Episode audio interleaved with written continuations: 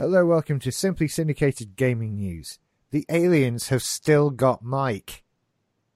I know. You would have thought that, you know, once they finish with the anus, they'd be, you know, they'd send him back. But how much can you probe? You know? I know. But here we are, still, you know, the cavities of a young Irishman have yet to teach as much to teach the aliens, it seems.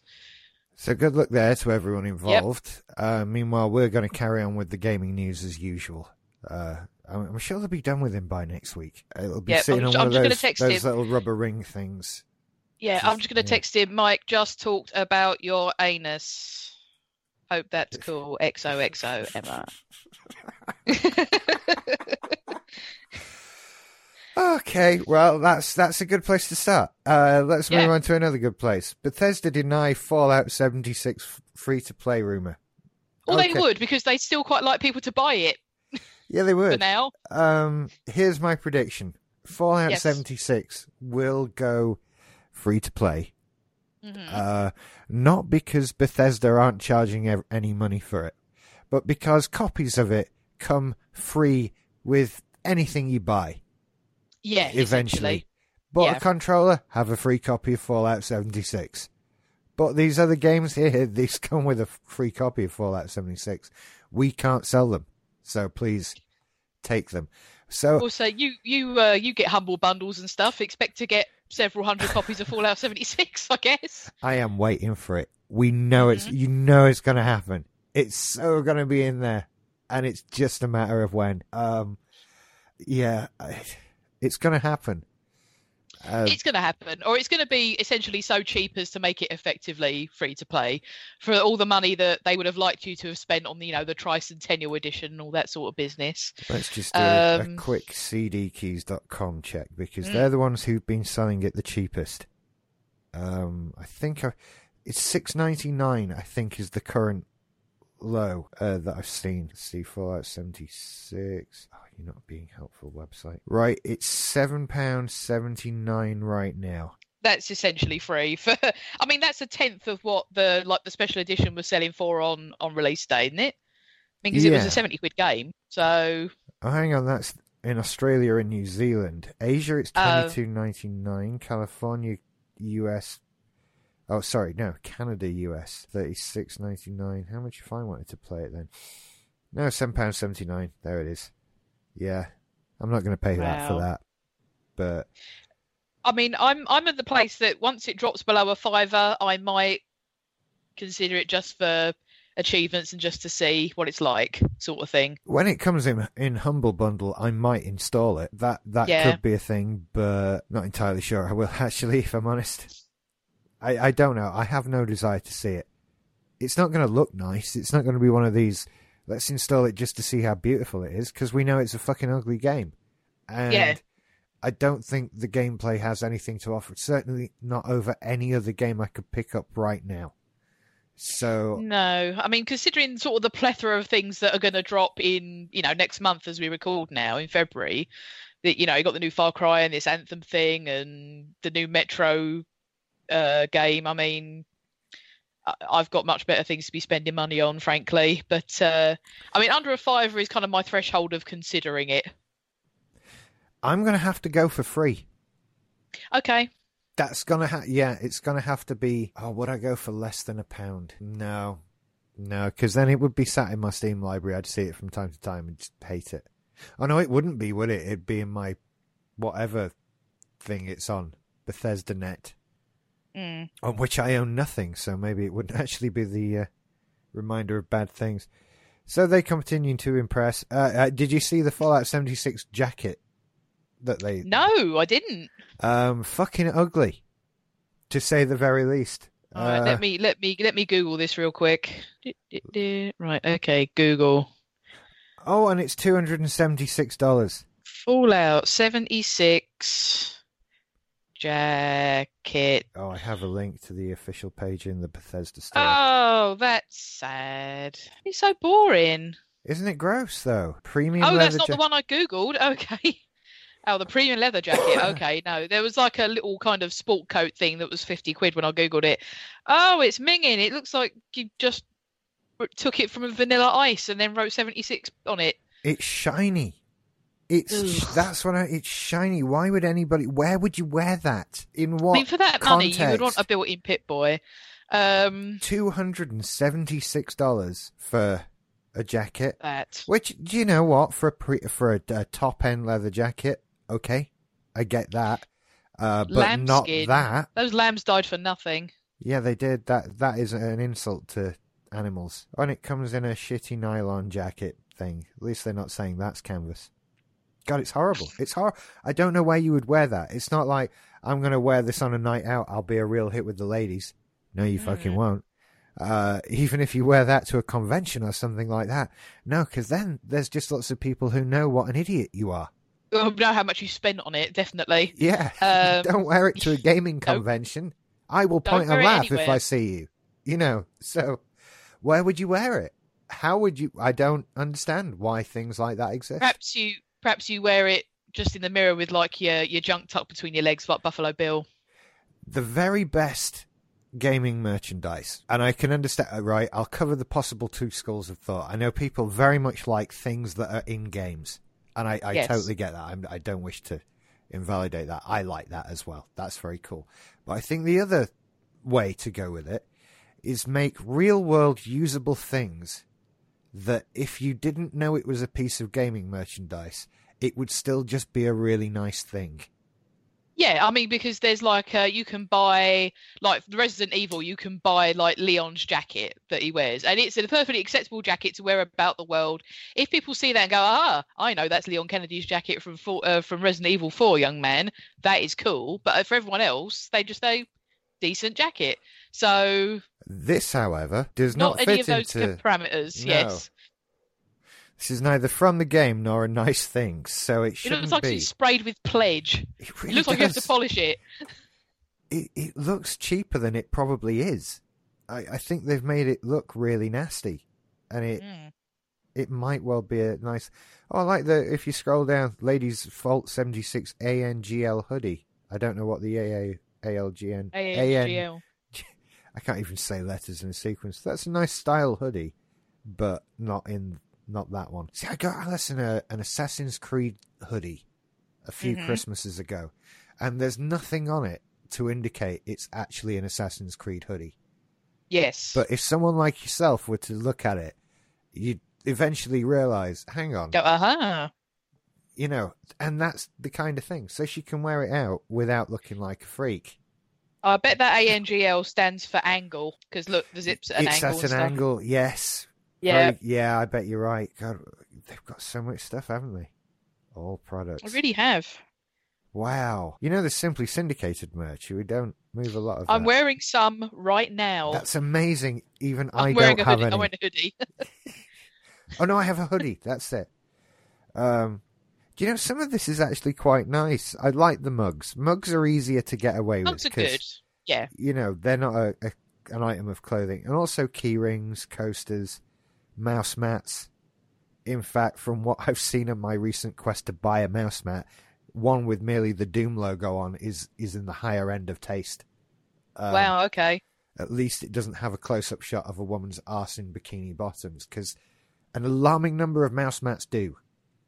A lot of them have the boobs as like a wrist support mechanism, kind of thing. I find. Yeah. And I don't want that at all, ever. I wouldn't have wanted that when I was like 17. Yeah. And I certainly don't want it now. Oh, there's a dog hoodie. Oh, well, look, redeemed at once. Redeemed. Do you know what? Don't dress your dog up. They're not people. They're wearing a coat already. Yeah, but my mum has a small yappy dog and which needs a coat to go out when it's cold because he gets cold. But if I wanted to put Jasmine in a hoodie, I wouldn't, because I like my face where it is. There is also that. So some of the t-shirts are all right. I like the t-shirts, and you know, it's not all bad. It's just the shit jackets, and it is shit. It looks like I made it. I think you do better. Or at least would have the taste to go, do you know what? Don't put this out. I'm not making it. Yeah. Don't put this out. It's rubbish.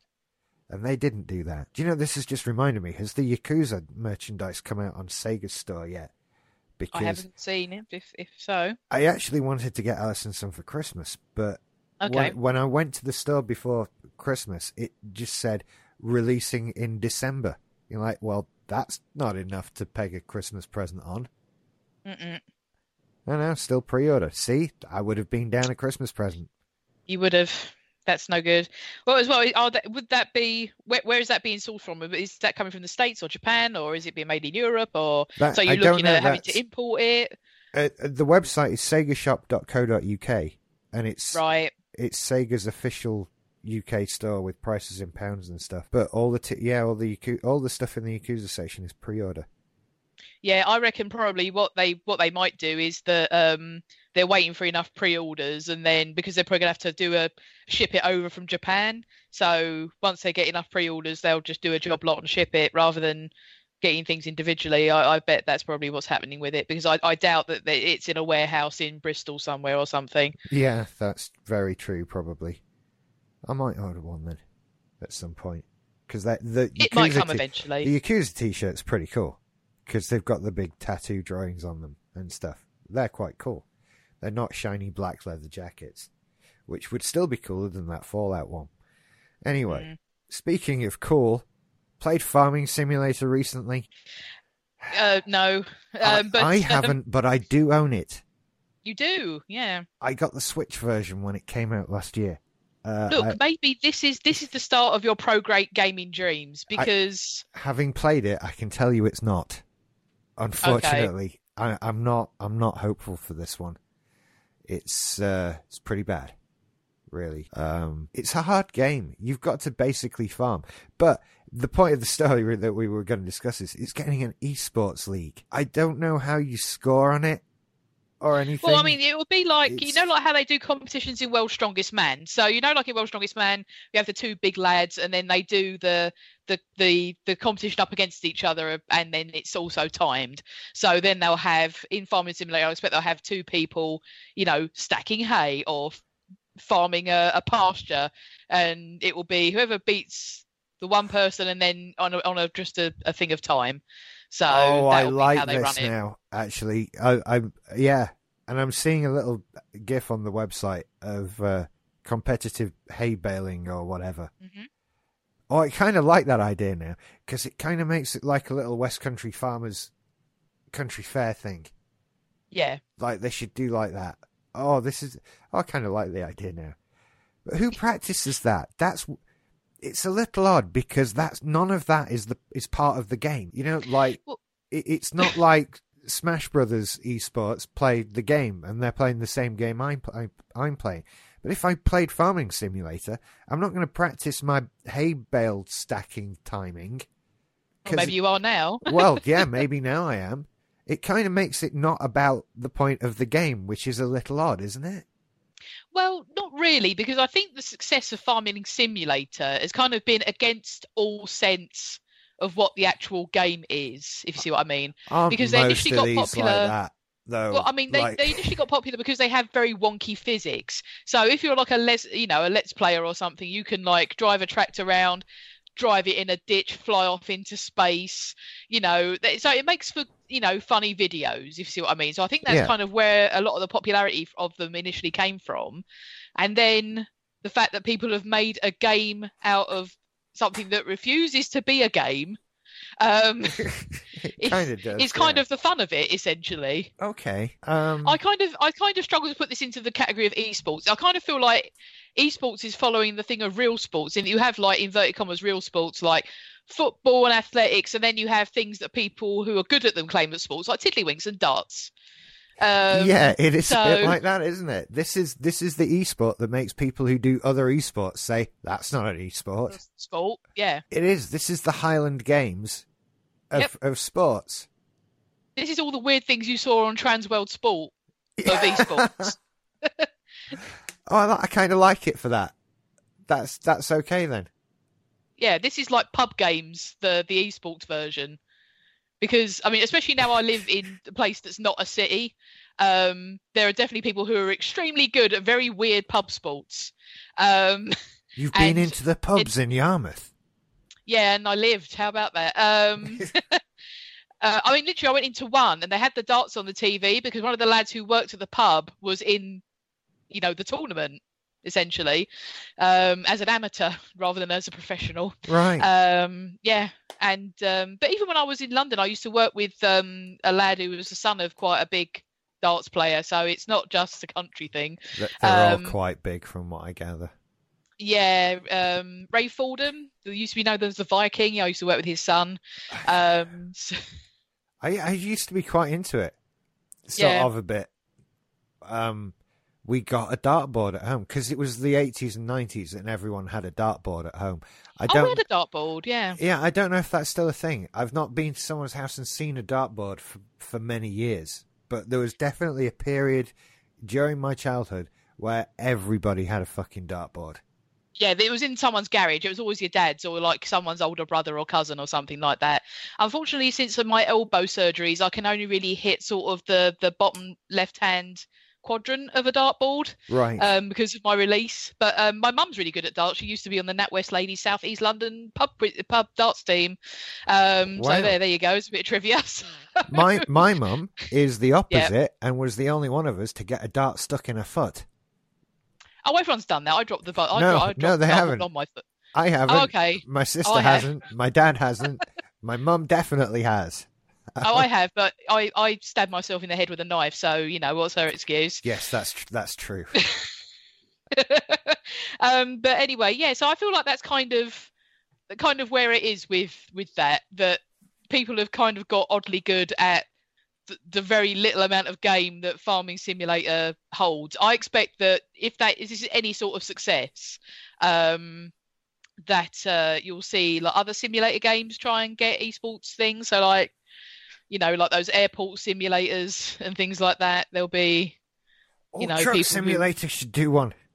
Look, this is it. This is your path to stardom. This is my moment. This is it. This is your moment. This is it. Because trucks, you can do it. You can do racing. You can do like time deliveries and things like that. You could do careful parking, although I can't do careful parking. But you could do so many things. Who's the nicest driver? Who never forgets to indicate? Mm. I regularly don't care. No, well, I mean that's reflective of not your actual driving, but just actual driving in general. So I don't know how you would score that, but I can't wait till they sort of ban someone for juicing. You know, someone who's taken like those trucker energy pills or something, you know, and has been up all night like trying to drive or something. I don't know. I have the most trouble with Euro Truck Simulator because clearly the makers of the game have never driven round a roundabout and have no idea how they function. And so when you're trying to look at the other cars to see when you can go, you don't know because they don't know. Well, the street I grew up on had a mini roundabout at the end, and it's very much just a suggestion rather than an actual roundabout. So the amount of tyre marks that are over the middle, it's really just, there for decoration.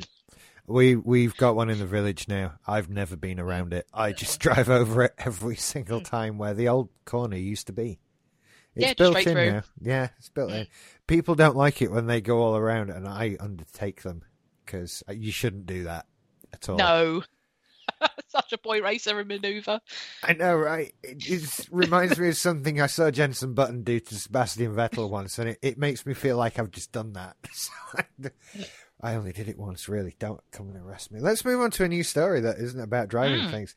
Next story. Sega have announced 5 new special remixes of Sonic Mania Adventure tracks. Now, I put this in not to talk about the actual story, but to talk about game music in general, right? And how awesome a lot of it is, and yet how difficult a lot of it is to actually get to listen to without playing the game. And the reason so you mean like actually getting the tracks to listen to independently? You mean rather I'm not talking about like pirating the game or anything like that. Like gotcha. The tracks being legitimately available on Apple Music or on CD or whatever, and I think game companies should do more of that, like a lot more. Like it should be an expected thing that when a game comes out, certainly a big game, that there's a soundtrack and it's out there for me to get, because I think I would get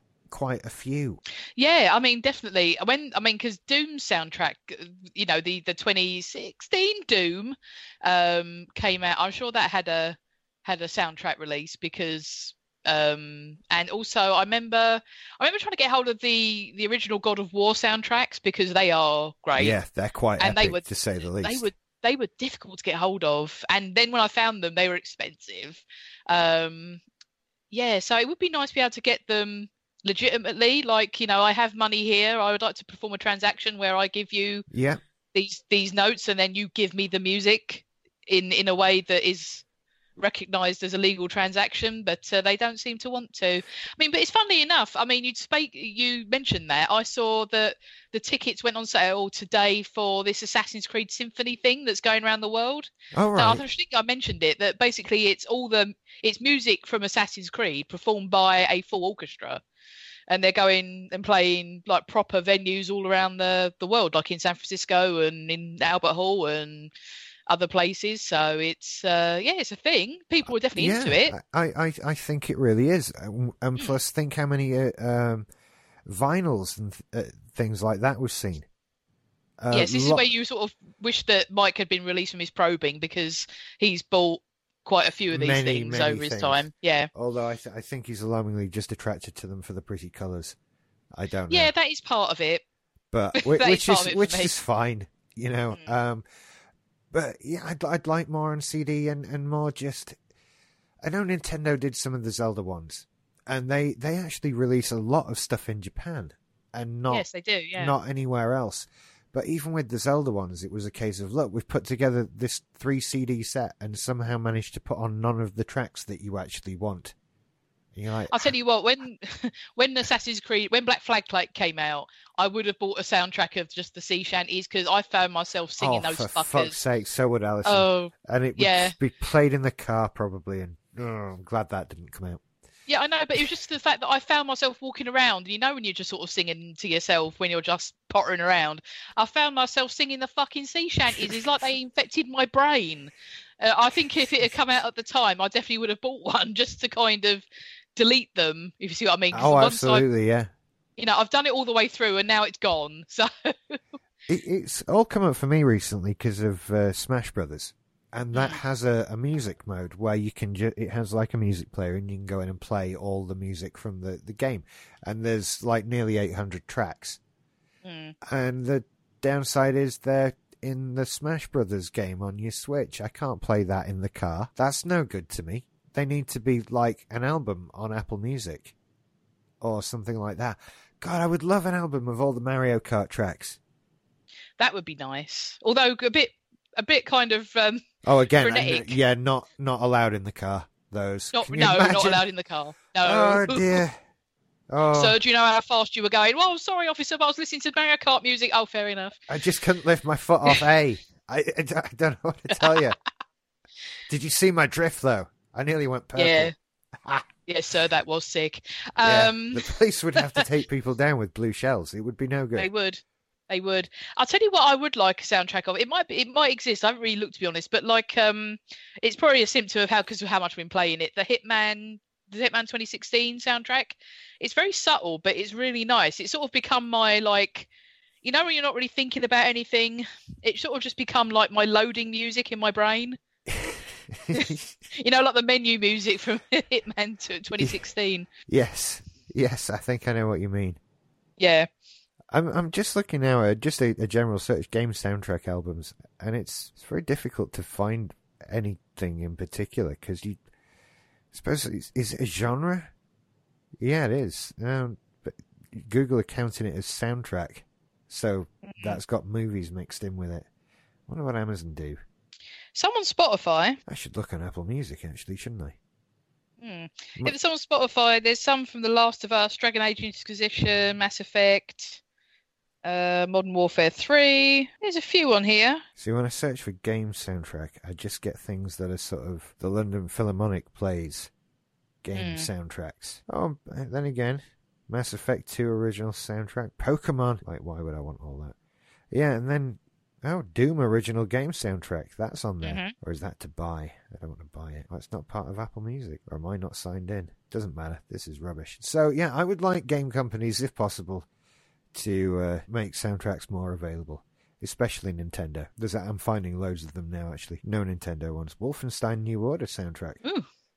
Fallout 4. Yeah, that would just be gunfire in this head. I'd be going, fuck, I'm dead again. So. It's quite big. 18 tracks on that. Yeah, so there are lots. I'll have a better look, but there's still... Like I say, I'd kind of like it to become a commonplace thing. Yes. If you bought the special edition, for example, like the soundtrack, rather than there being like useless shite like art cards and things like that, it would be nice for it to be, here's the game and here's the download code for the soundtrack. Yeah. I would quite like that to be a more standard thing rather than you have to, really excavate the internet to find it. Or, God forbid, a CD. I know, right? Oh, God. Could do that. God, this is all reminding me. I wish I'd spent the extra tenner and bought the Axiom Verge version with a CD soundtrack in it.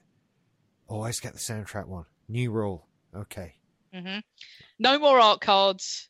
Give me soundtracks. I don't have any art cards. I've got a folder with them in because I've got loads of... Well, as well, because I buy the nice Prima guides because I quite like having the game and then the nice hardback Prima guide. A lot of them come with... like A4 size art cards in the Prima book, so I ended up getting one of those Manila like paper folders and putting them in there because I was finding as well where I had them on my bookshelf because they're kind of the oversized hardbacks. They were getting a bit scuffed where I was taking them off the shelf, so I put them elsewhere. But that's where I tend to end up having them, and now they're happily gathering dust on a different shelf. Well then. Okay, next story. Game developer uses DMCA notice to free its game from Steam publisher. This is quite...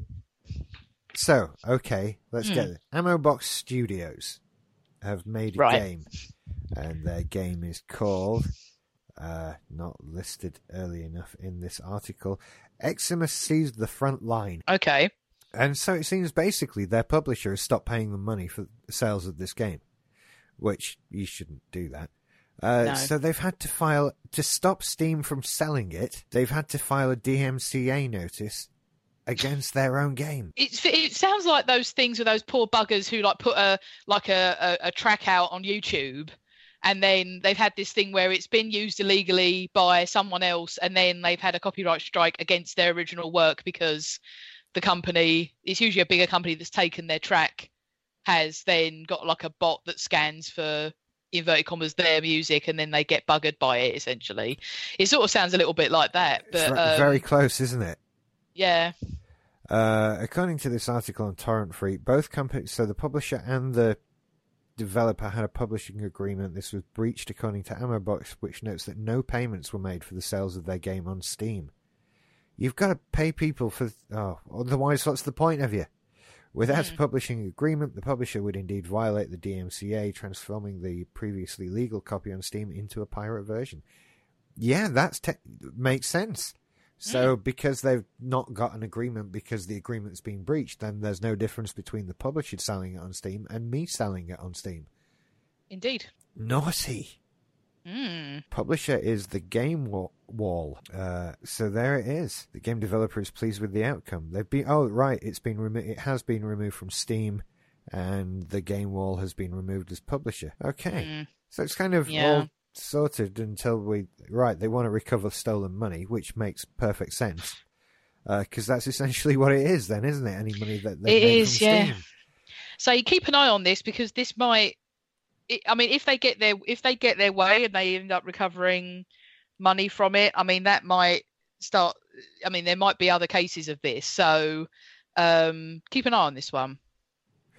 I feel that stories like this sort of pushes ever closer to developers saying, "Why do we need a publisher? What benefit? What is the point of it? Yeah, what benefit have they gotten through having this publisher just to put their game on Steam when I could put a game on Steam?" So they certainly can. Well, I mean, it's kind of like this thing about, I mean, it's not gaming news. So I didn't put anything about it, but, you know, like Machinima going under on YouTube, and, you know, they've made all the videos private. So there's people who've, you know, put, you know, had a deal with Machinima and now lost out because, you know, that all their work is now been made private. Again, people who are putting out music independently now, because why do you need a record label in those circumstances? Because you can self-publish now. It does really beg the question of why do it at this point. Yeah, I think in the gaming industry more than ever there is less of a reason to need a publisher, and I say that like less of a reason than there is in music still. At least in music, you can't organise a world tour. Mm. And you need someone who can do that, and for that you need a record label. But in gaming, it really is just uploading it to Steam. You really don't need anybody to do that for you. There is no world tour. Maybe you get someone in who knows about advertising and promotion or something like that, but the cost of that person is going to be far less than the cut taken by a publisher, I would have thought. So... Mm. Good luck with it, Ammo Box Studios. I hope it works out, and I'm sorry that they're dicks to you, because that's clearly what is happening. What's happened here, yeah. I mean, as well, I think that this is worth sort of keeping an eye out of sort of what happens legal repercussions-wise, because this has potential to be setting precedents for similar issues, because they're not the first and they won't be the last who've been sort of screwed over in this way, unfortunately. So, yeah. You know, keep your eye on this one. So, in other news, Ubisoft, they fixed it, or are fixing it. Oh, man, what an absolute bleeding nightmare this has turned into. Yeah, so basically about the DLC which dropped last week, and we talked about it on the show last time. Obviously, I went into spoilers, so if there's people who are kind of still trying to... Well, mind you, it doesn't matter, because apparently they're changing it. So, yeah, in response to everything, you know, a lot of the backlash that they've now... Ubisoft have taken for the outcome of this DLC, they are changing it. Now, how they're changing it, we don't yet know.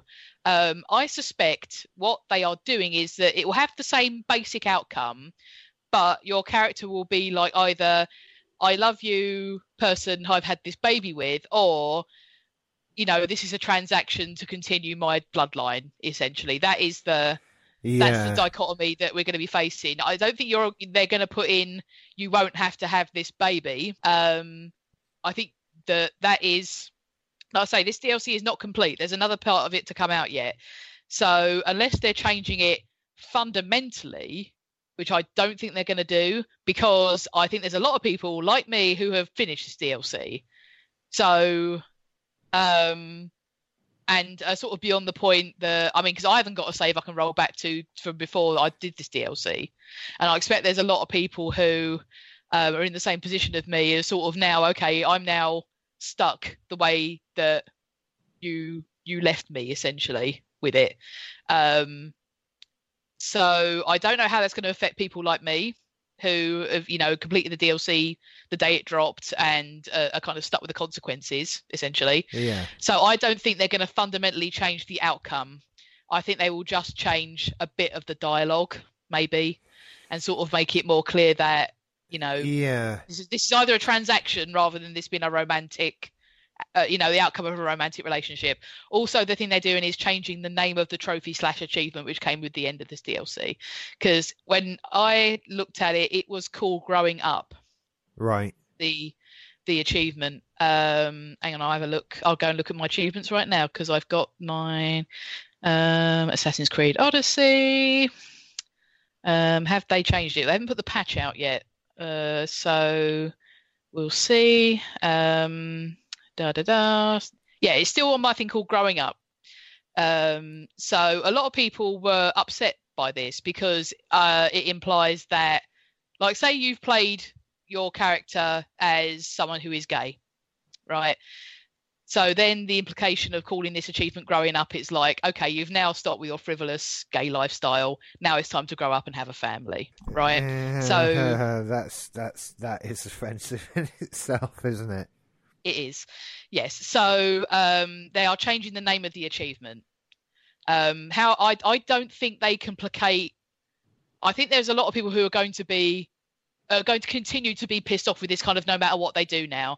And I think that there are people who would be like, I would quite like to not do this DLC the way that it was intended, but I either can't, or fundamentally Ubisoft aren't going to change this too much, I don't think. I really think they're just going to be like, you can either say, you know, I'm in love with you, baby daddy or mummy, or you know, this is just a transaction in order to continue my bloodline. You're going to end up with a baby either way. These are the problems when you create a character that has skills passed on by bloodline, ultimately. You have to build in stuff like this. And this is what happens when you start telling a story that isn't finished yet. That's the thing.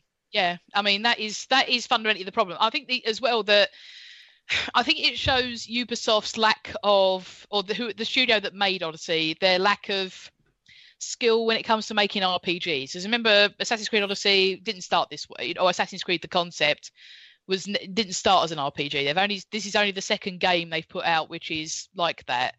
And I think that they didn't think about how much people would invest in their version of the character, if you see what I mean. And fundamentally them saying you can do whatever you like with this character, and then taking it away from people, how much that would piss people off. I just think they didn't even conceive of it. That fundamentally is my biggest problem with it, is that you gave people a choice and then you ignored the choice. That's just stupid and pointless. And why would you do that? Of course that's going to annoy people. They've been sat there for 100 hours making choices that you just ignored. Of course they're annoyed, and rightly so. It must be really fucking annoying. And yeah, story-wise, they painted themselves into a corner there. They really have, yeah. I mean, I mean, to be honest, like I was saying to you the other week, I mean, a game that is about family, because these games are sort of, usually they boil down to kind of one central concept, the RPG ones especially. The last game, it's like, yes, it's an Assassin's Creed game, but fundamentally it's a sad game about your marriage falling apart. This game, it's an Assassin's Creed game, yes, but it's about reuniting your fractured family. And, you know, like you say, I mean, I've spent 100 hours doing that. And now that you're changing what that means to me. It is a big middle finger. Crap. It really is. I totally get it. It's rubbish. It also feels like possibly what happens when you try and sort of put things into stuff that didn't have those things. Yeah, like it's a bit like the Cloverfield films. That it feels like they sort of got scripts that were cool, and then they said, "Okay, here's a script. What? Let's just bolt some Cloverfield shit to it, and then put it out as a Cloverfield film." Which is what they were doing. Absolutely, there should be gay and lesbian characters in video games. No question, no debate. But you sort of took one where it was extremely difficult. Put a gay and lesbian character into it, and then it went wrong. And then I don't know if it is difficult. It's just they made it difficult. It didn't have to be difficult. That's like the tagline of Ubisoft, though. Isn't it? Yeah, they made it difficult. It didn't have to be, but we've made it difficult.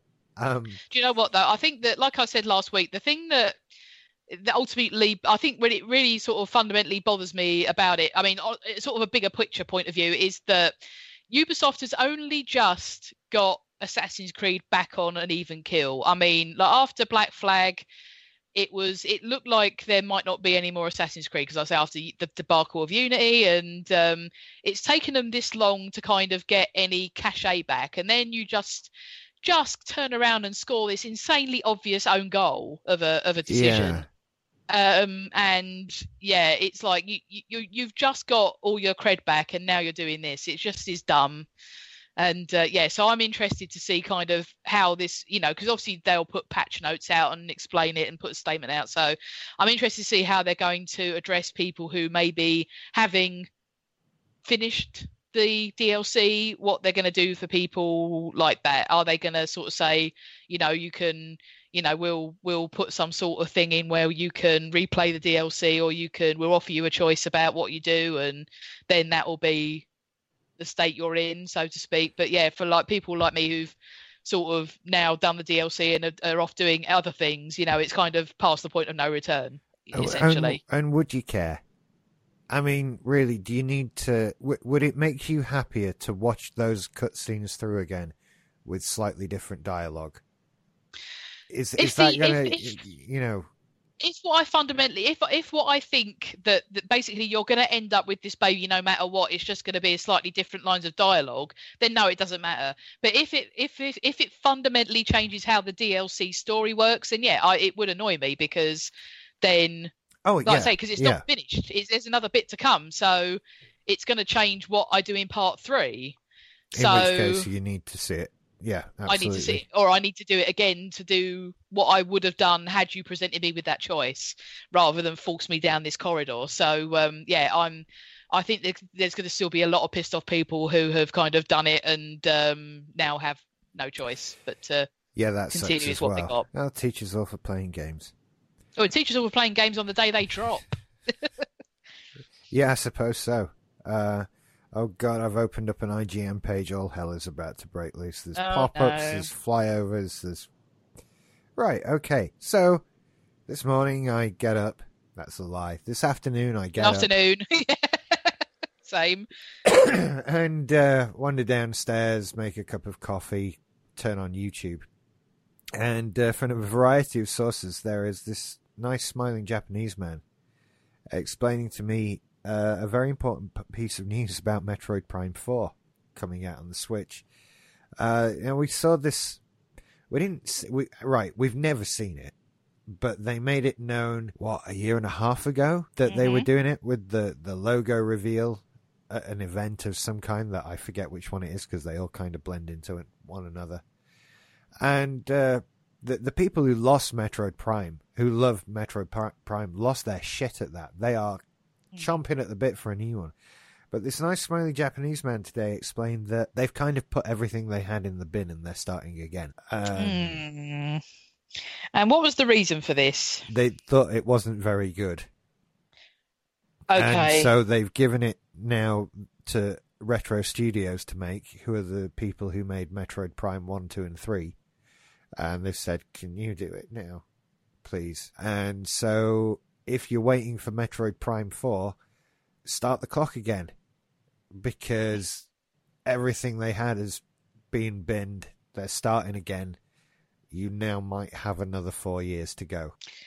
Yeah, in a way, you sort of go, good that they've recognised that this sucks in their opinion. It sucks as it is, and that they're saying, you know, at this point, let's cut bait and let's make something better and that we like, and we're going to get you the thing that we are proud of, rather than putting out something that's shit and then you hate us forever.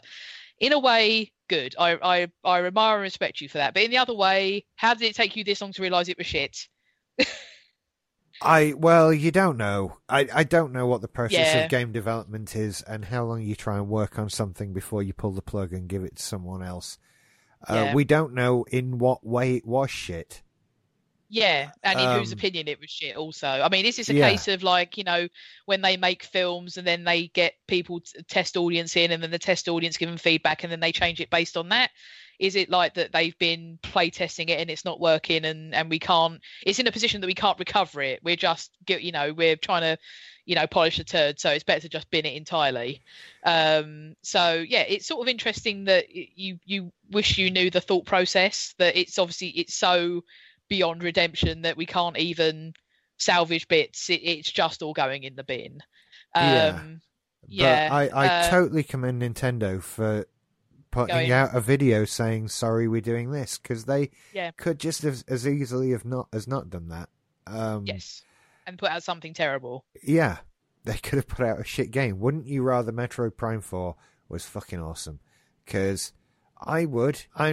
The thing is, I'm saying this as someone who hasn't played Metroid Prime 1, 2, and 3. So if you're going to give me a couple more years to get that done, then yes, awesome. And excellent. Especially if you've got a remaster coming for the Switch, which I will buy, even though technically I've got all of them on the shelf next to me right now. I wonder get the Switch version. I've just had a thought, actually. I wonder as well if it is a case of we're binning it entirely because we don't want to put something shit specifically on the Switch. Because when you put a bad game out that it, with Nintendo especially, because it's like Nintendo's Metroid Prime. So if we put something crap on the Switch, it also reflects badly on the Switch as well as the game. Absolutely, yeah. So we're protecting ourselves. We're giving ourselves a layer of protection from Switch getting grief as well as this game that isn't good enough. Absolutely. Is that fair to say, or is that a bit... I think Nintendo are the ones who famously put restrictions on how many games a company could release on their platform to ensure quality. And right. to impose that same sort of quality protection on their own stuff only makes sense.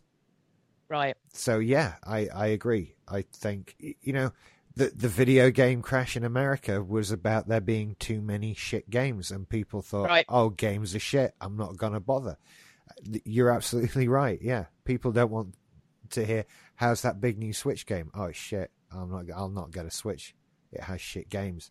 Because some people will think that. Yeah, I mean, especially with Nintendo, where it's basically a Nintendo console, which is for games made by Nintendo and a few others. It's not like the PlayStation or the Xbox, where you have this, you know, this enormous amount of different things made by different companies. So if the company gets the grief if they make a shit thing, rather than shit thing for Xbox, which is also shit by implication, unlike Nintendo. Exactly. That said, they're letting enough garbage in the fucking eShop, so, you know... But that's the eShop. It's not like one of their tentpole... Absolutely. You know, it's not like a shit Zelda game or a shit Mario game. It's stuffed in the eShop. It's basically, it's behind folders that you have to click through, essentially, rather than there being on the shelf Nintendo's Metroid Prime. You see what I mean? Yeah, absolutely. So I'm sorry, all Metroid Prime fans. I know that stings. I know it does. Yeah. I remember the first one. Oh, well, the one that came out for GameCube. I mean, my brother played that for absolutely ever, and that was a fun game. That was 1 and 2 on the GameCube. Yeah. It's a little thaw in my side, my copy of Metroid Prime, because it's looking at you. I unknowingly bought it's a US version, and so I can get it to play, but I had to buy a separate thing that it's a disc you put in the GameCube first, and then right. you put your game in, and it unlocks the region locking on it, which is pretty cool. Gotcha. But it's nice. It's nice, but it's a pain in the ass to have to do it. But the most annoying thing is the spine labelling on the boxes. Oh, it's not even. In the European version, the Nintendo GameCube logo goes at the top, and the bottom 2/3 are game logo, whatever. On the American version, that is reversed, so that the game logo is at the top and the bottom third is the Nintendo GameCube logo. Oh, that's annoying. So it looks like it's upside down on the shelf. That it does my nut in. I can see it from here. I can't read the labels, I'm not close enough, but I know which one Metroid Prime is. It's the one that looks like it's upside down. Damn it. Do you know what? I feel like I would take out take the paper out and turn it the other way around. I'm tempted to, but then it's only half the right way up. No. I might print a label. I might sell it and buy a European version. Just... Right, it would make life easier. You'll probably get more money for the US version. Yeah, that's what I'm thinking. Anyway, speaking of consoles, Emma, next console round, it's getting exciting because we're getting rumours. Ooh! And this week we've had apparently leaked specs for both the next PlayStation and the next Xbox. Oh, wow. And one thing is for certain, AMD are making a shit ton of money out of this. That's what I take from this. So we've got a couple of things. We've got a PS5 spec leak, we've got an Xbox home console spec leak, and an Xbox apparent streaming console spec leak. We did wonder if that was what they were going to do. So I would imagine that the streaming console, they are going to have like a, you know, a top end, a medium, and a low, you know, a bottom end machine. I think, you know, the Xbox X Plus or whatever it's going to be is going to be their top end, most expensive machine. The middle one is this home one, and then the streaming one is going to be cheapest because it won't have a disk drive. Well, here's the right. We'll come to that because There are elements of that make me strongly suspect and become suspicious of these leak specs. Right. So basically, it's too convenient. It's a bit much, basically. Right. All three machines apparently feature a custom 8-core, 16-thread Zen 2 CPU, which is, well, that's a custom version of basically what's in my PC, is a Zen 2 8-core, 16-thread CPU. So that's a fairly beefy processor, to say the least. And I imagine if you're buying 80 million of them, you can get them cheaper than me. So, you know, and plus AMD stuff, it's, you know, it's not an Intel chip, for God's sake. So that's how they work. And they have AMD graphics, a custom Navi chip. Apparently, right. So 8 teraflops of graphics power on the PS5. Teraflops. It's what you measure. That's a lot. It's what you measure graphic processing in, and it's like a unit of power. Oh yeah, I know what they are, but I've only heard it used in terms of, like, you know, this supercomputer in China does blah blah blah blah teraflops. Yeah, it's so I've kind of interested to hear it in terms, you know, in something I could have in my house. Well, in actual fact, while we're talking about it, then let's go to GameSpot's list of console GPU power compared by flops, and hopefully they'll be able to give us some sort of comparison. Oh, they've done it in a really long, shitty article. You couldn't just give me a table or a chart, could you? No. Let's see. So it's in flops, not teraflops. That's like terabytes, and it's really in bytes. So according to this article from GameSpot, a Dreamcast, number 14, 1.4 gigaflops of performance was Dreamcast. Right. So let's see. Come on. Right. Original Xbox. That's what we want. 20 gigaflops of graphics performance. And this thing claims the next Xbox will have 12 plus teraflops of graphics performance. So someone who cares much more about maths and decimal points than me will be able to work out that is an insane amount of processing power. Really, I need to scroll down this list because we need that compared to recent things. Right. Yeah, Xbox, so compared to an Xbox One. Xbox One X, 6 teraflops. Right, so double that. Basically, yeah. Or is it exponential when you put it in computers? It's not exactly double? No, in flops that will be exactly double. Double, okay. Nintendo Switch, 1 teraflop. PlayStation 4 Pro is 4.2 teraflops, and this leak spec has the next one at 8 plus. Right. So are they contending that this would be for 8K? Is that what we're aiming at rather than 4? Oh God, no. They want to hit 4K at 60 FPS first, and I don't know how much they're gonna do that. We'll see. The next console generation would probably take in people commercially available 8K telly, wouldn't it really? So I'd be more inclined to expect a mid-generation update, and maybe that would have early 8K because 4K isn't there yet in terms of because I was going to say it's not really being widely adopted yet, is it? 4K. It's not like now everyone has got a HD TV. I mean, not everyone has got a 4K. You know, not a lot of people got a 4K TV. You're seeing like 4K Blu-ray sort of being commercially available now, and people are buying those, but it's not like that they're sort of commonplace in household sort of level. So but yeah, you're right, they would be sort of the mid to late end of the next console cycle, wouldn't they? 8K. So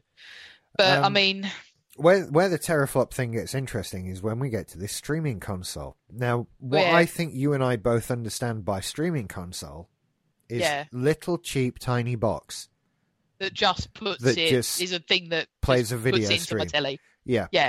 There exists already plenty of little boxes the size of a deck of cards that can do this and things like it. Be it an Apple TV or a Chromecast or a Roku or God knows what. There's like a million of these things.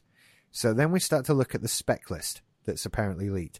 It has the same 8-core, 16-thread Zen 2 processor, which, if all this thing is going to do is stream video, even 4K video, ain't no way it needs fucking anything like that.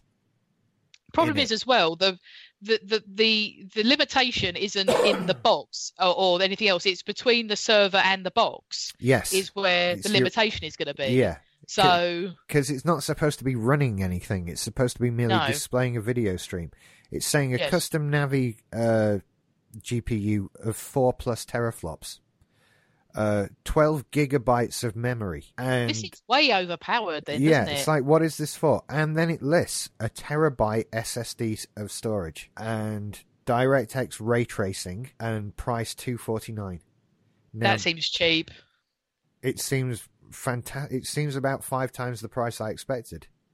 Oh, okay. Well, I wonder if they was... For a streaming box, I expected like $49.99, if that. Oh, okay. All right. But I was wondering if they're sort of going to... If this thing actually is what... You know, if this leak is true, I wonder if they're sort of marketing a streaming box as like essentially like a cut price thing that you can stream onto Twitch from as well. So it's like a home PC that you can then use to do that as well as receive. I never thought of that. If you were going to try and do a Twitch stream at the same time, that is exactly what you'd want. Yeah.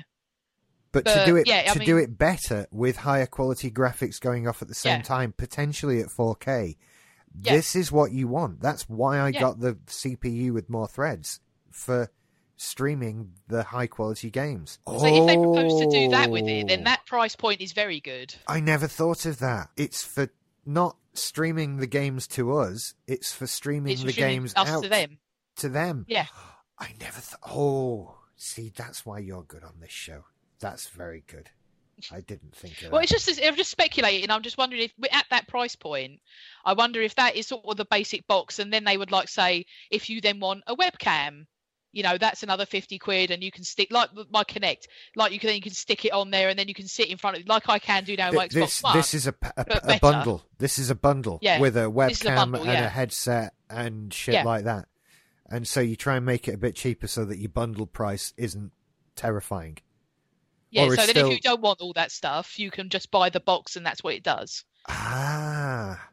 I wonder if that... I mean, that's like you say, I can't see why there's a 2 in front of that number if all of it is just a box you put under the telly and then video comes in. Yeah, me either. Why does it have storage? You know, why would it need 12 gigabytes of memory? Well, then you could download the game locally, I suppose. Because something that brought home to me... something that brought home to me about, like, where I am now... I'm not ready for this, because in theory, right, if I decide to, you know, the next console generation, like my one's done with, you know, I'm looking at the range of prices.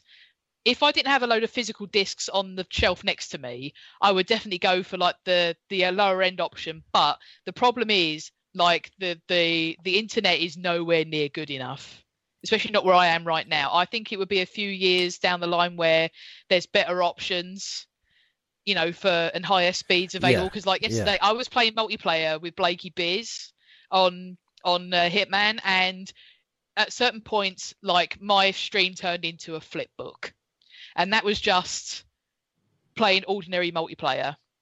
So, you know, I can download stuff locally to my machine without dying of old age, but anything beyond that, it's getting a bit sketchy. I can stream from it. I've streamed, like, I've done 24-hour streams, and it's mostly held up, but, like, the quality is, like, eh.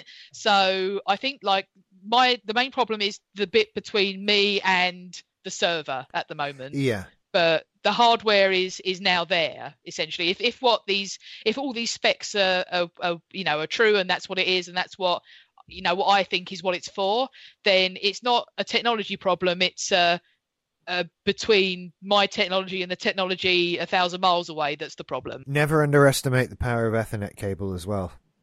Yeah, I can't endorse it enough. I'm on it now. Mm. I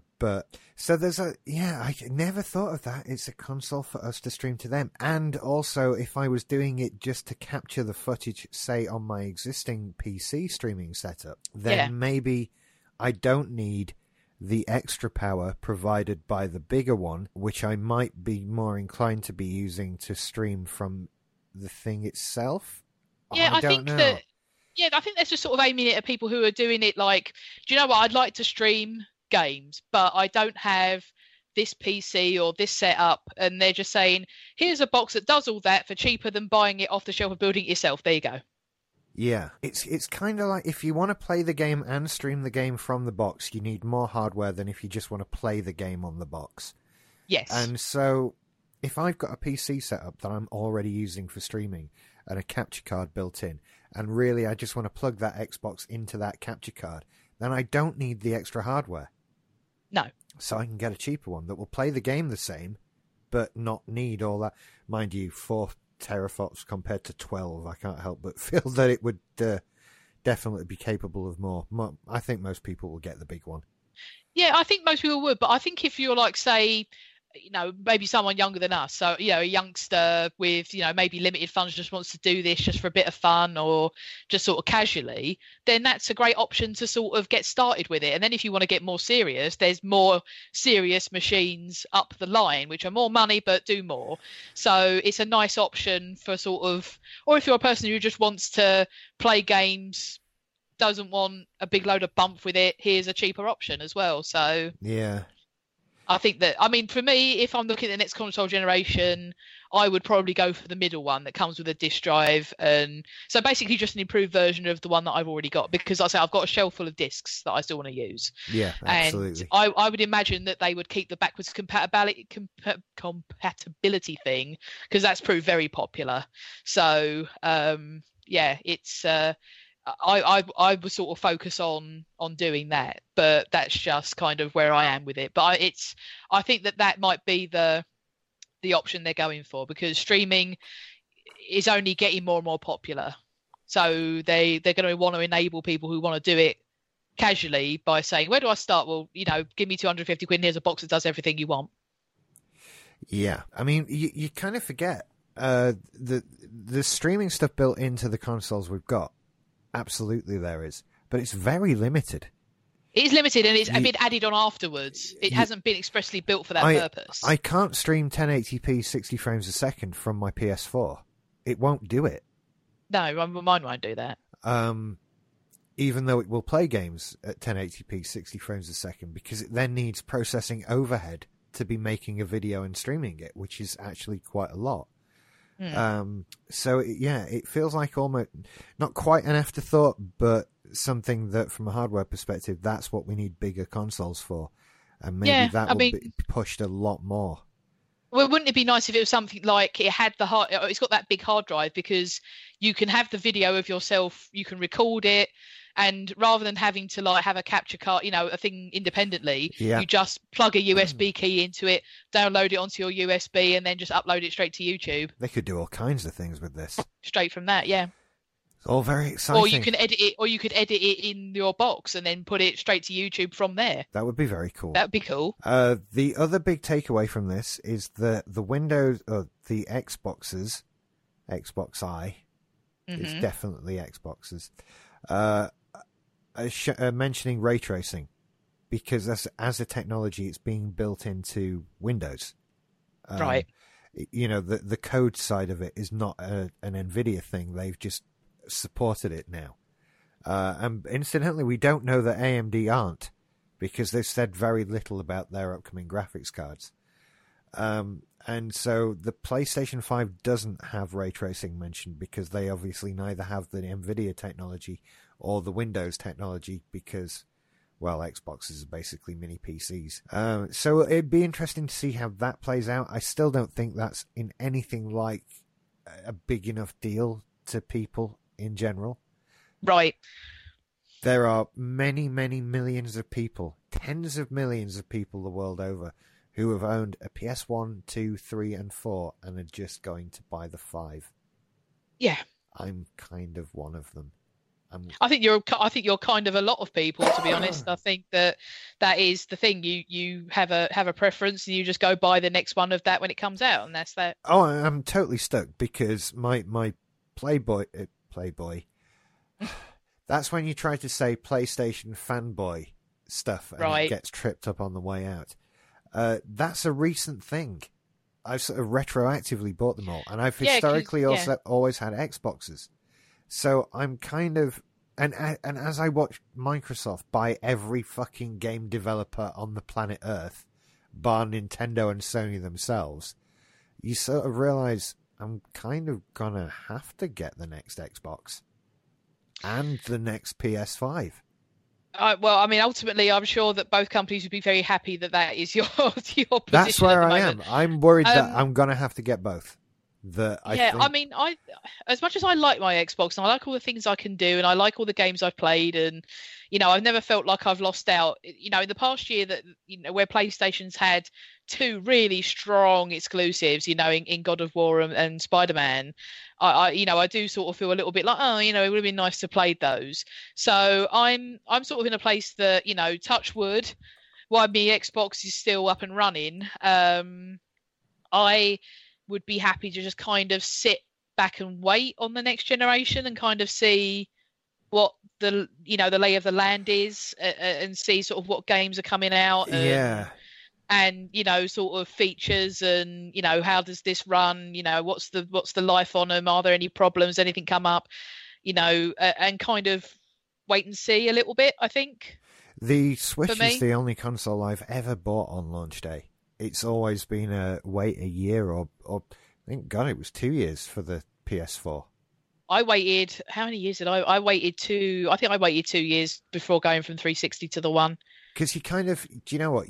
I think at the changeover of a console generation, you can well go into catch-up mode.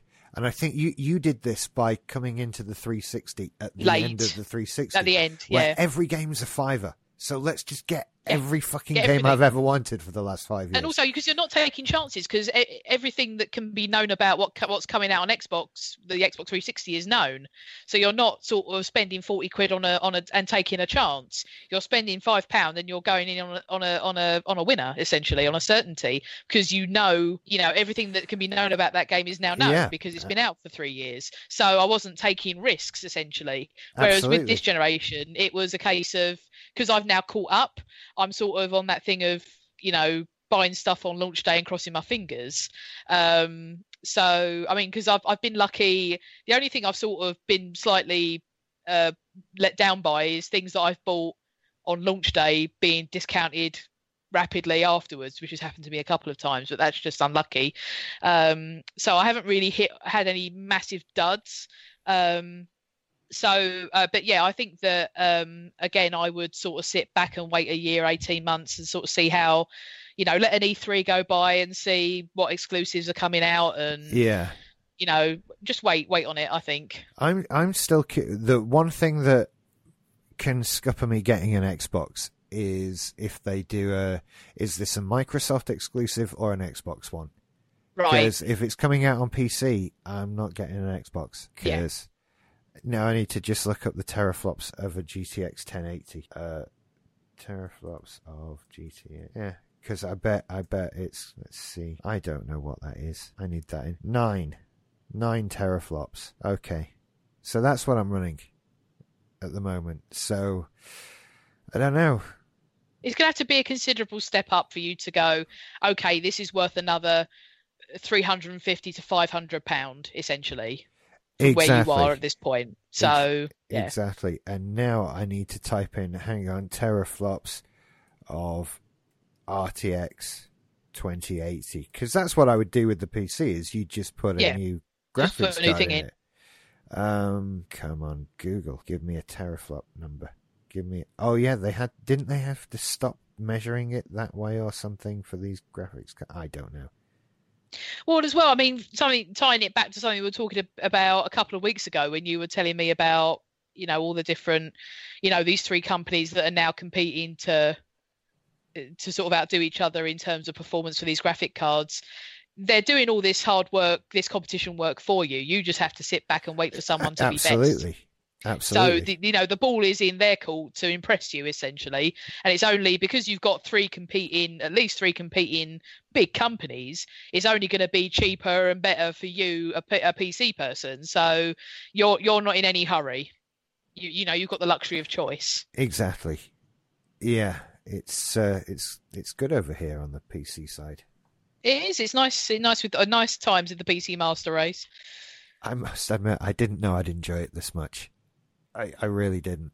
I didn't know I'd want more stuff quickly as I have as well. I need a new monitor. Problem is, that's the thing. It's like that drug thing. They gave you a taste. The first taste is free, and now it's. I should have known. I know.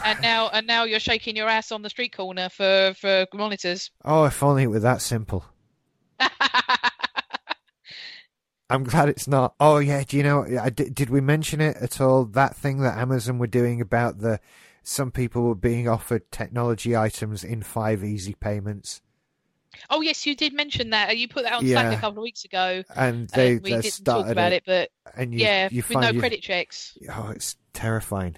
It's fucking terrifying. That is a window into a possible horrible debt thing. Do you really want the Jeff Bezos thugs to come round your house and kick your door in and take your telly away? No, I don't. No, I don't. Don't do it unless you can afford it, people. This is going to still be a credit agreement. It's like a mobile phone. Just because they didn't go down the bank or ask your mum, it's still important. And don't fuck your credit over. Do you know what? I found out what they do if you don't pay. Not that I would take right. I wouldn't take one on if I couldn't afford it, and I'm not taking one on. Whatever, doesn't matter. But I found out what they did. Oh, I know. Do you know what? I feel the need to reassure, and I think it's just from talking to Alison in general. Yeah, like I have to say, I am not buying the 80-inch television. I'm just talking about it. Don't, because she's looking at me like, "What are you doing? What are you? Stop it! Stop it!" Yeah. And so I just feel the need to reassure. But what they do is they lock the thing that you've bought out of Amazon. Oh, right. So they take away your ability to do anything useful with it. So. Yeah. So if you, that's why it's only on items like phones and laptops and things that they can remotely pretty much scupper until they've got your next payment. Right. Yeah, but I say I'm not specifically addressing you, but I would implore people who are like, "Oh, that's good." You know, only do it if you can seriously afford it, because think of it's not worth all the headache of, you know, not being able to make payments and stuff for having a thing now. So consider it carefully is what I'm saying. Absolutely. Always consider it carefully. Oh, that monitor looks nice. It's got me looking at monitors. Just wondering. No, that one's not offered. Not everything is. Very few things are. I think that, like I say, I think it'll be a case of it will only be on a few things, you know, and if they get persistently screwed over by people not paying, then it won't happen anymore. But if they can make it work, then more and more things will probably go on that sort of plan. So I want a 1440p monitor with 144 hertz refresh rate. That's what I would like. If anyone's paying attention. I think it's getting to the point that my eyeballs are not capable of appreciating the advances in technology. I think I'm kind of reaching my limit. That's why I'm not fussed about 4K. I'm sat. It's all about the distance you sat. 1440p would be lovely. A higher frame rate would be nice, but other than that, I'm good. G-Sync would also be nice, people. If anyone's thinking, if you missed my birthday recently, it was a big one. Big birthday. So let's move on then from rumours. Just a little warning, because this seems to be a regular thing that happens now. If you were looking at Final Fantasy X and X-2, not Final Fantasy XII, which some people get confused with on the Switch, the Final Fantasy X-2 is not in the fucking box because... It's a bit of paper with some numbers and letters on. Just really annoys me. Really, lame. I mean, you do sort of think, well, to be honest, I mean, the box is nice, but if there's nothing in the box, then you know. Well, you get Final Fantasy X on a cartridge, right? But that's it, and it's a double pack, so it's not the first time. Bayonetta 1 and 2 came as a double pack and just had 2 on the cartridge, and Bayonetta 1 was a download. What's really pissing me off is as I look up Final Fantasy X-2 on Amazon, it's $44.99, and you can bollocks because they're PS2 games, right? Just, are you kidding me? You know, it reminds me of, there's a lyric in a death metal song. It's called Birthday Death Day. And the lyric goes, "Open up your death day present. It's a box of fucking nothing." This is what this feels like. Kind of is, really. And $44.99 for Final Fantasy XII. Fuck off. Are you fucking kidding me? I've got it for PS2. I'm not 45. That's full game price. That's. Well, what makes me laugh is it's really not. From what I can gather from Final Fantasy, calling it a game is very, a very kind of loose description sending a pretty anime boy fishing and putting nice clothes on him. That's essentially what they are. I keep persisting to try, but I was planning on getting those, but I'm not buying those new at that price. Dude, have you got literally 5,000 hours to play all these fucking things? Well, no, that's the other problem, isn't it? And yeah, I've got them. If I was enjoying them that much, I'd have continued, because I did start Final Fantasy. Because you were proposing from starting from 1 at one point, I remember. Yeah, glad I didn't do that. And we were like, good grief, are you sure? I still might try 3, because that's on the SNES Classic Mini. Well, keep remaking 7. Maybe give 7 a go, because I think people are like, you know what, just play 7 and then you're fine. Well, yeah, and they'll bring it out on the Switch at £45. Oh, yeah. I bet it's on Steam. Oh, I 100% guarantee it is, and it's probably also whatever the most amount of money they could possibly charge for it, because people love that fucking game and will buy it 86 times. That's true. I feel it necessary to look up Final Fantasy games on Steam, but we'll move on while I do that, because no one wants to hear that. I just wanted to let people know that they're doing it again. Excuse me, my throat's very not cleared. Right, massive lines in Korea for the PS4. Which is sort of... I know that... they're all left in the warehouse after Christmas. That's what's going on. They are all left in the warehouse. I was looking at the discount, and it's a decent discount. It's over 100... it's 100 less currency than it was before, in whatever currency you prefer. I think, yeah, it's a case of like excess stock that they're trying to shift. But what's interesting is there were big lines in those pictures that was in the article, and I think because it must be that people have a lot on their second one. Because the PS4 came out in 2013, so there's people who's my one's getting a bit knackered. It's full of dust and cockroaches, so I'll just buy another one while they're cheap. Or going from the PS4 to the PS Pro. I'm kind of hoping that they'll do another slim one, like a slimmer one, because they did with. Yeah, I want to be able to shave with it. Yeah, they did with the others. They did a few versions of the PS3. They did a few versions of the PS2. I would like an even tinier one, please. That would be nice. Because I've got a huge one. And it sounds like a fucking helicopter taking off. It's horrendous. It really is. And I clean it. I hoover that thing out. All its vents are clear.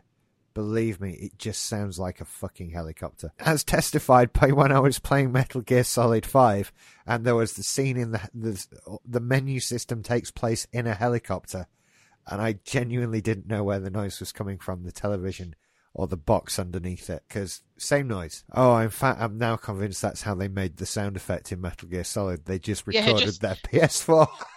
Just open the voice memo thing on your iPhone and just hold it up to the vent. The Xbox is notorious for overheating issues, but the PlayStation as well is liable to them. So I really think it's people who are like, it's like 150 quid cheaper. My current one is like, say, full of dog hair, and I'll go get another one while they're cheap. Yeah, I was just thinking, I wonder if they'll do a mini Xbox One X at some point. They don't tend to do mini consoles, they really. Do they? No, well, not the Xbox. They get sort of more curved. Yeah, like basically the goes on. Or... The 360 I've got, which I bought from Boss, is a 360 arcade version. Right. And it's basically like the lens on your glasses. It's like parabolic on both sides. Is it a white plastic one? No, it's sort of that black with grey bits one. Right.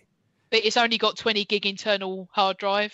I see. So I've basically got, because it's got you can put external memory in it, or you can use I've basically got a carabiner with 4 USB keys that I rotate round with, have different games on them, because the internal memory is teeny weeny because it was cheap. So. All right, fair enough.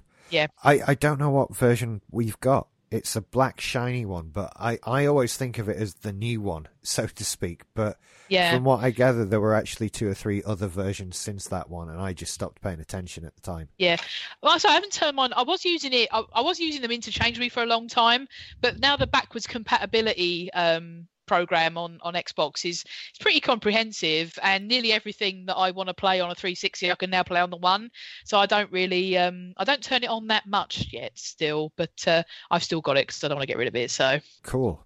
Yeah, me, I'm not getting rid of it. I'm building up my Xbox 360 collection, if anything. Well, because I mean, like you were saying earlier, there's all the games are basically free at this point. Oh god, yeah.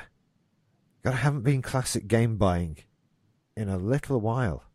Yeah, it's been a while since you were buying 50p fishing simulator games. Yeah, I need to get back on that, actually. I've been caught up in buying other things. I think that's been the problem. There's too much stuff to buy, and I don't have enough money to buy it all. So that's the end of the news for this week. Unless you all want to send us TVs and monitors and stuff like that, we'll just move on to the what we've been playing bit. Yeah. That's what we do. So thank you for listening to news. This is the next bit of the...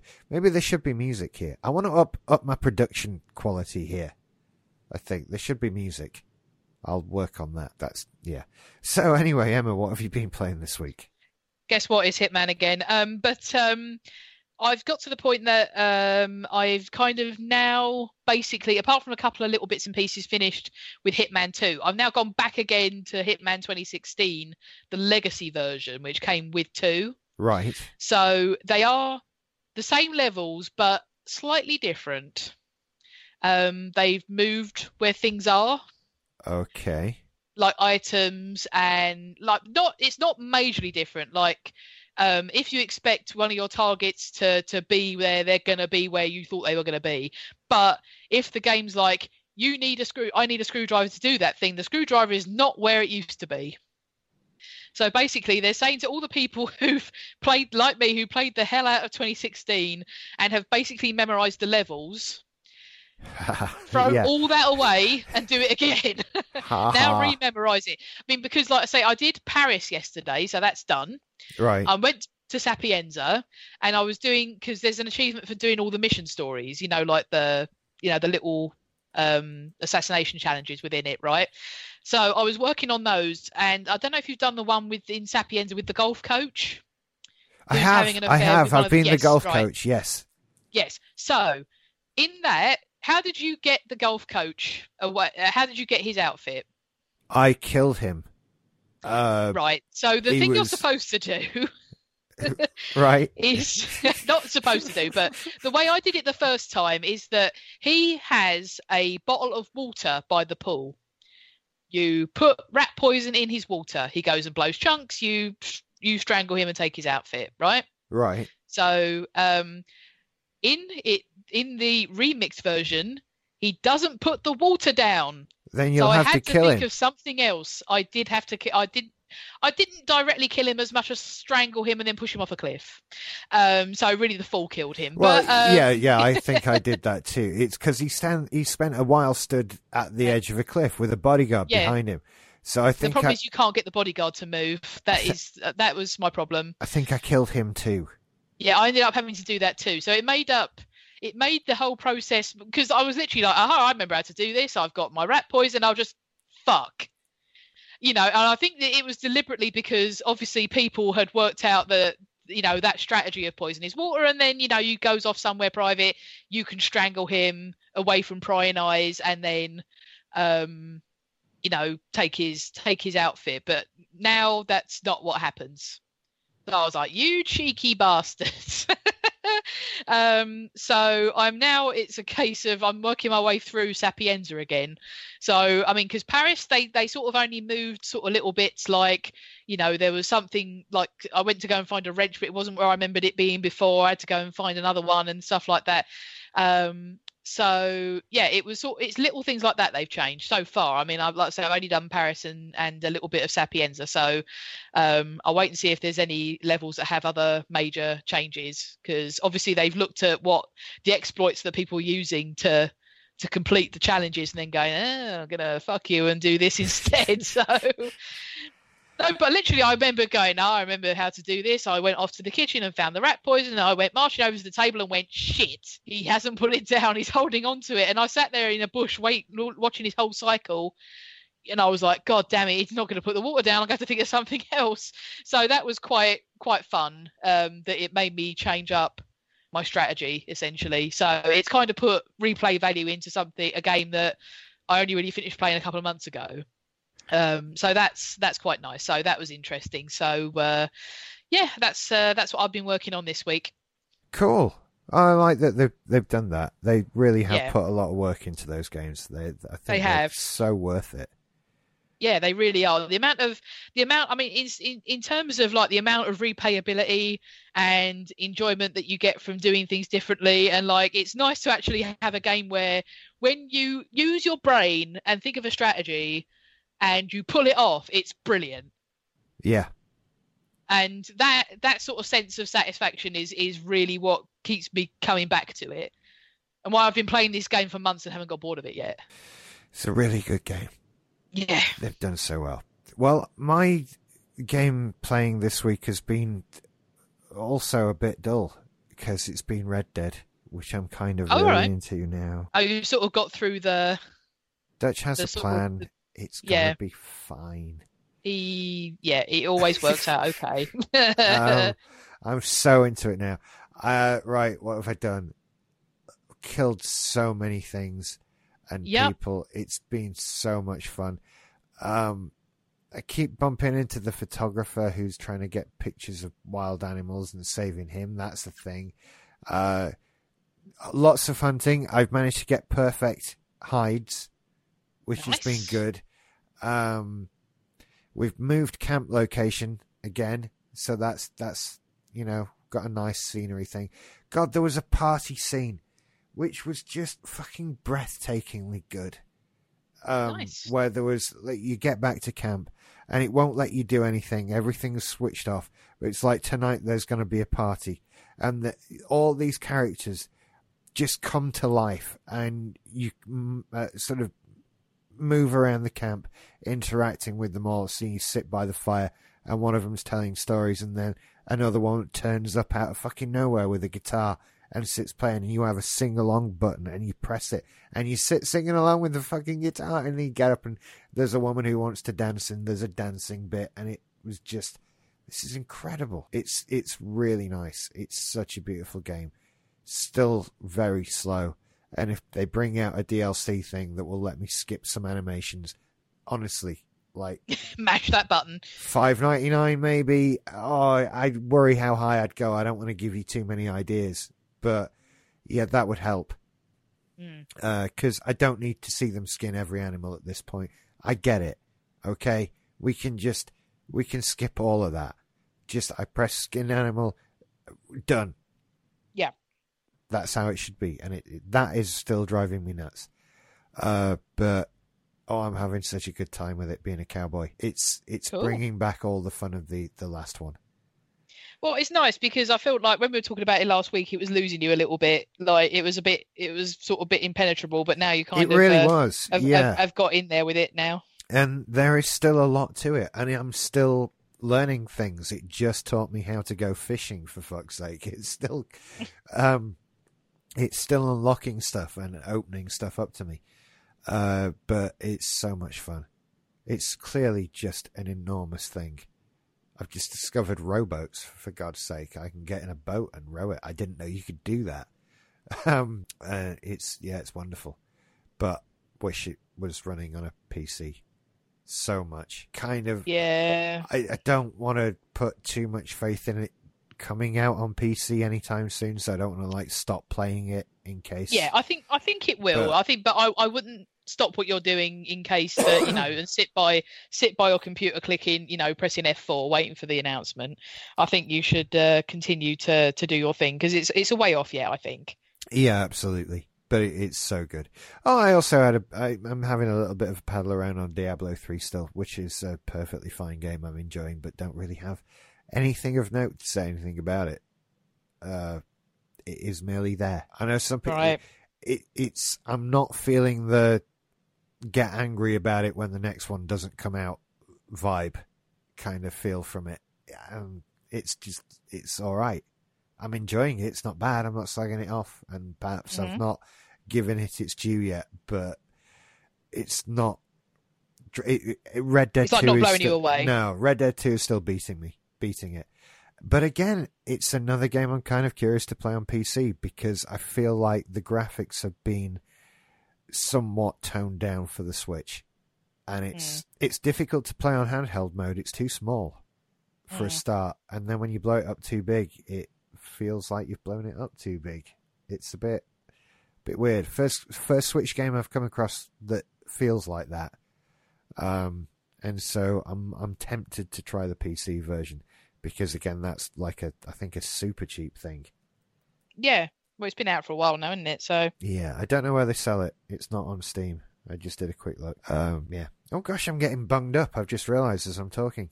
I wonder if I'm getting a cold. Oh dear. That's all right. It's happening now.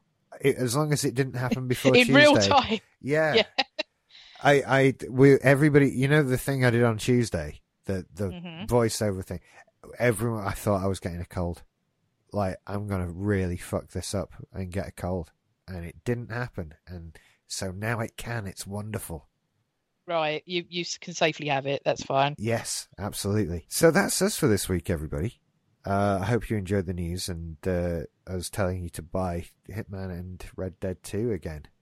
Which I think we'll continue to do. Yeah, this is going to be a theme, I think. I'm going to try and get through Red Dead and move on to something else. Yeah, same. I'm going to try and get through Hitman and move on to something else. There is also Smash for me, but there's not a lot to it. Have you seen Smash? Then that's it. You know everything there is to know. It's wonderful and brilliant, and if you've got a Switch, you should play it. And it's arguably a reason to buy a Switch, but what's to say? It's Smash. So, yeah, that's the thing. Right, other things to tell you about. Patreon.com/Simply Syndicated is where you'll get an ad-free version of this show and other shows that we make as well, like Remote Patrol, Oh Boy, that's on there, and Movies You Should See and Make It So, and Movie Quiz, and that other one. Shaken Not Stirred, that was it. I couldn't remember the name of it. And new shows to come. Watch out on my Twitter, which is at I Do Games Now, or on the Simply Syndicated Facebook group, because I might bring the Bollocks Show back next week or the week after. So look out for that. Oh, what else? Oh, and we have what's that thing? Discord. Oh, we need a better group website, Emma. Yeah. I want to say what about we have our own subreddit? Make our own subreddit, maybe. Because I don't even know that in a subreddit it would give me the facility to do the kind of... What I want to be able to do is have, well, like a forum, to be perfectly honest. Like have categories of things to talk about and a place where you can sort of list information. So I could just say, go to the forums and there would be links to Patreon and Discord and other things like that. And you can't do that with Facebook groups. It's rubbish. I think we might be bringing a forum back. I don't know. I think that's kind of exciting. I don't know. I'm still looking into stuff. Anyway, this is not the way to end a podcast. Right, we'll speak to you next week when Mike will be back from the aliens with any luck for them. Bye-bye, everybody. Bye-bye.